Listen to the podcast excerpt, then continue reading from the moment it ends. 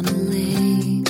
She is dreaming, she is drifting, never been so wide awake. Captured in the moment by the beauty all around her, there's nowhere else that she would rather be. Hello and welcome.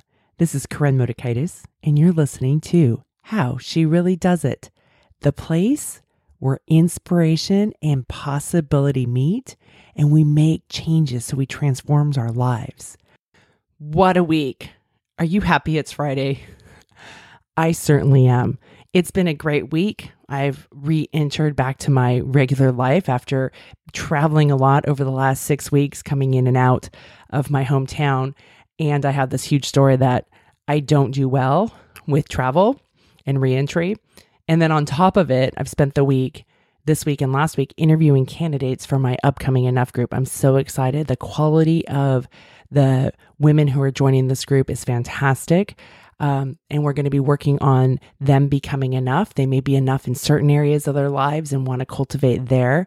We in enough. We work on you being a leader in your life, you being enough, and maybe you feel enough in your workplace but it's maybe you want to have more loving and connected relationships or maybe you want to they want to trust themselves and have confidence in themselves of who they are and when you can root that in yourself it works in personal relationships and it works in your professional life.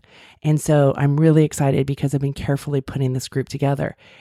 Even though that people have been signing up there's still a few spots left if you're listening to this in early September. So if you're interested, go to howshereallydoesit.com forward slash enough. That's howshereallydoesit.com forward slash enough because I'm going to be conducting some more interviews next week with people as I continue to fill this group. With that said, even though it's Friday and it's been a long week, I'm so excited to be here with you today. I just got back from LA, and last week my husband was inducted in the American Swim Coaches Hall of Fame. And it's been so interesting for me to really reflect and think about it because he's been coaching for 34 years and we've been together for 25 years. So there's been a lot to think about in the highs and the lows. And for those that know him, his people, his community, they know he does not like it to be about him.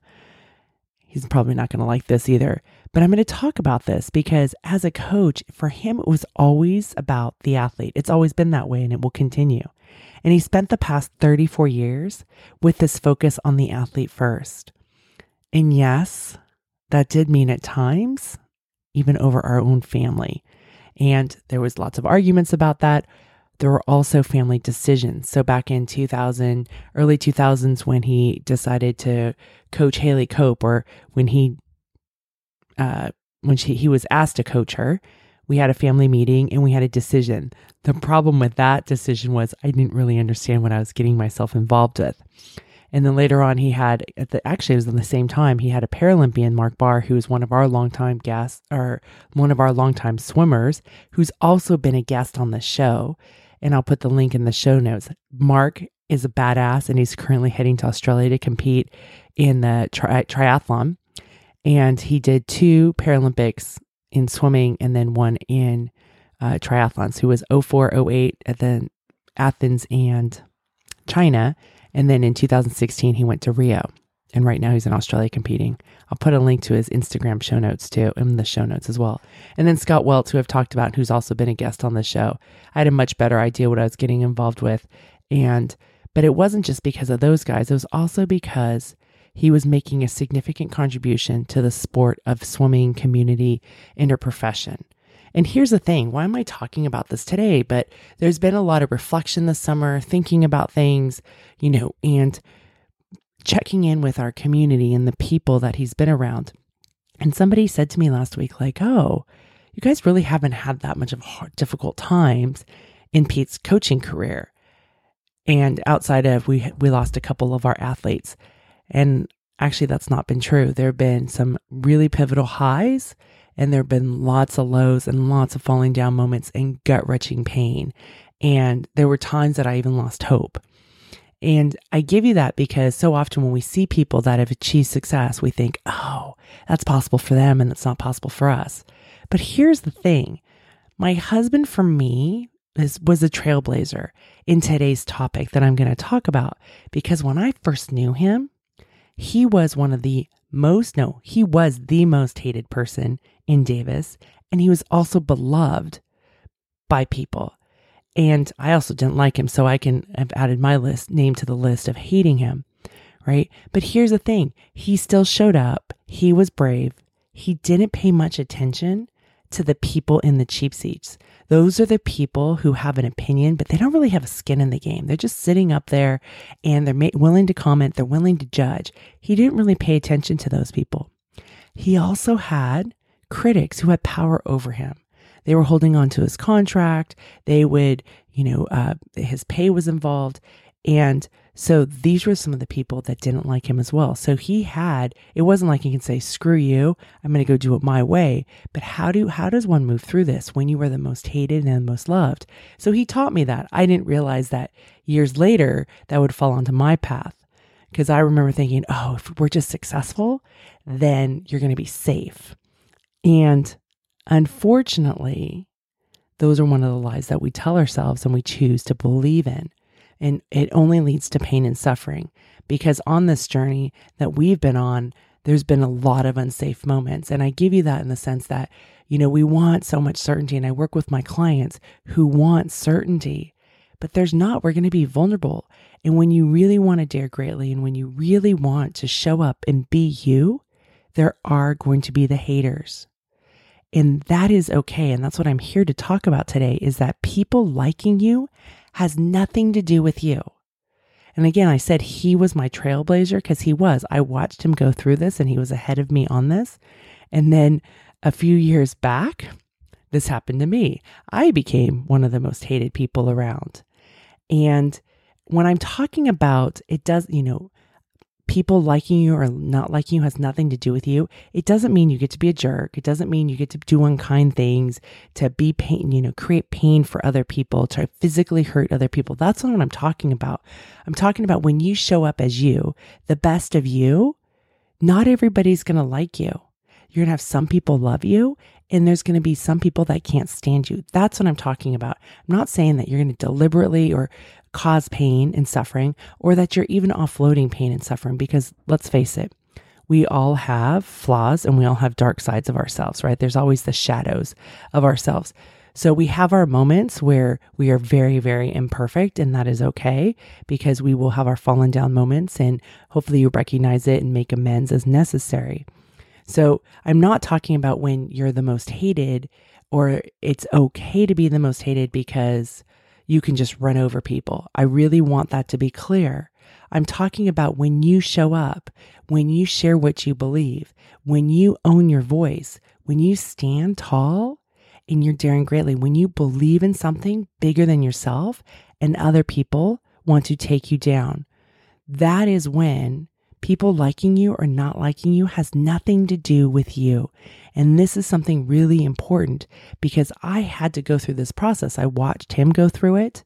And then I spent a long time approval whoring. I actually spent much of my life approval whoring. And I watched him really be who he is, whether it's the way he dressed or just the way he acted, he responded. He was who he was. And he found his people, he created his people. And whether they showed up this summer at our big old party or they came to the Hall of Fame induction, you know, last week, those are his people. They love him for all of who he is, for, you know, sometimes his awkward conversations, his white socks that he will wear, whatever. They just love him for all of who he is. And that's what we really want with the people that are on our team. It's not about pleasing everybody. It's about knowing who your people are. And I talk about that a lot on the show. So there are people that are going to be there for you and they're going to help you get back up. They're going to give you a hand. They're going to love you. They're going to know your flaws and they're going to love you anyways. And then they're going to be the people that are going to hate you. They're going to look for reasons and evidence of why there's something wrong with you. I have two lines. I have the most hated, I'm like the most hated. There's people and there's people that love me. And I have that. And part of it is because I fully show up in my life. People know me. People know who I am, they know what I believe. Now, I don't share everything And because not everybody's earned the right to hear it, but I fully show up in my life. I'll go to the grocery store, my hair may be in a bun or in a ponytail or I'm wearing a baseball cap, usually an Aqua Monsters baseball cap, but I fully show up in my life and people know me. And some people will say, "Oh, Corinne's really opinionated or con- you know, confrontational." Actually, that I was at a swim meet recently and I was talking about my beliefs about swimming and where the sport is heading and I wound up getting into this uh, discussion with another coach who then happened to run into my husband at another meet and said, Wow, that wife of yours, was she always that opinionated? And I've decided we're just now really good friends because I saw him last week. I go, Oh, there's my really good friend. And these are, yes, my opinions. And this is what I believe. And you don't have to believe it. It's okay because they're called beliefs. Right. And they're what I believe. You don't have to believe it. So I give you that in the sense that if people like you or don't like you, it really has nothing to do with you. And I want you to think about this. Think about the people that you are drawn to. Think about the people that you like. Because here's the thing I work, my work that I do, whether it's in swimming or in life coaching, is to look for the patterns, you know, and there were patterns of those who liked me. Well, it was really simple. I validated them. Maybe we had the same values. Maybe we had similar experiences or upbringings. Maybe we shared similar pasts. Think about it. Who are the people that you like? We like people that validate us, that validate who we are or what we believe. And so I think about when I, who are the people I'm drawn to? A lot of times it's people really interested in people that have overcome obstacles to get to where they are. Obviously, if they love swimming, I'm, I can be interested. And people that we may have in common. Like if we have a really good friend and we both really love on this friend, that may be something that draws to me. And again, going back to the values, that's always really important.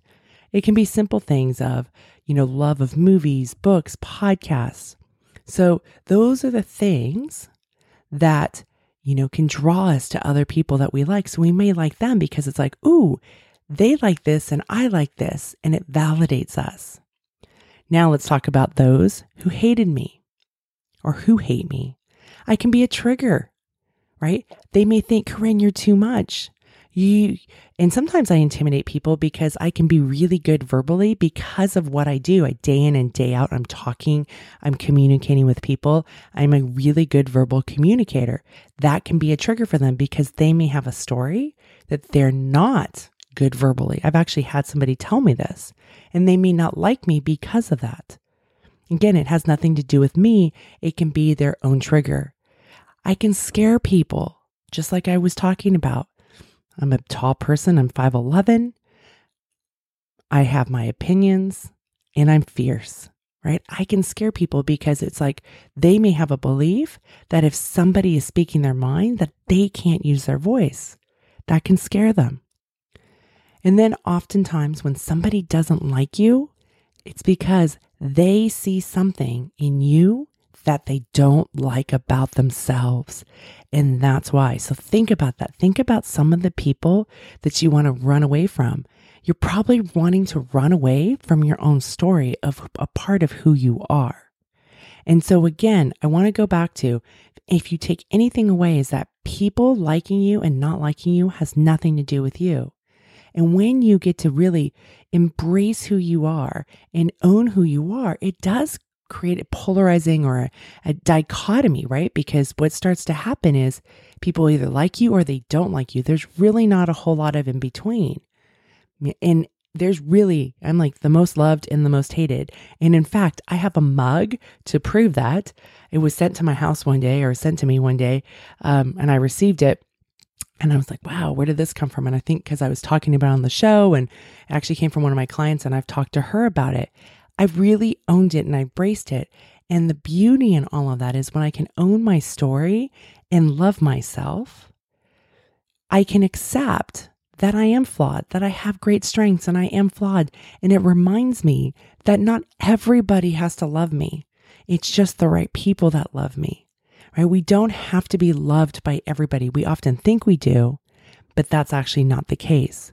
So the more that you can own it and embrace it and love yourself through the process, then you can move through it and it doesn't take you down.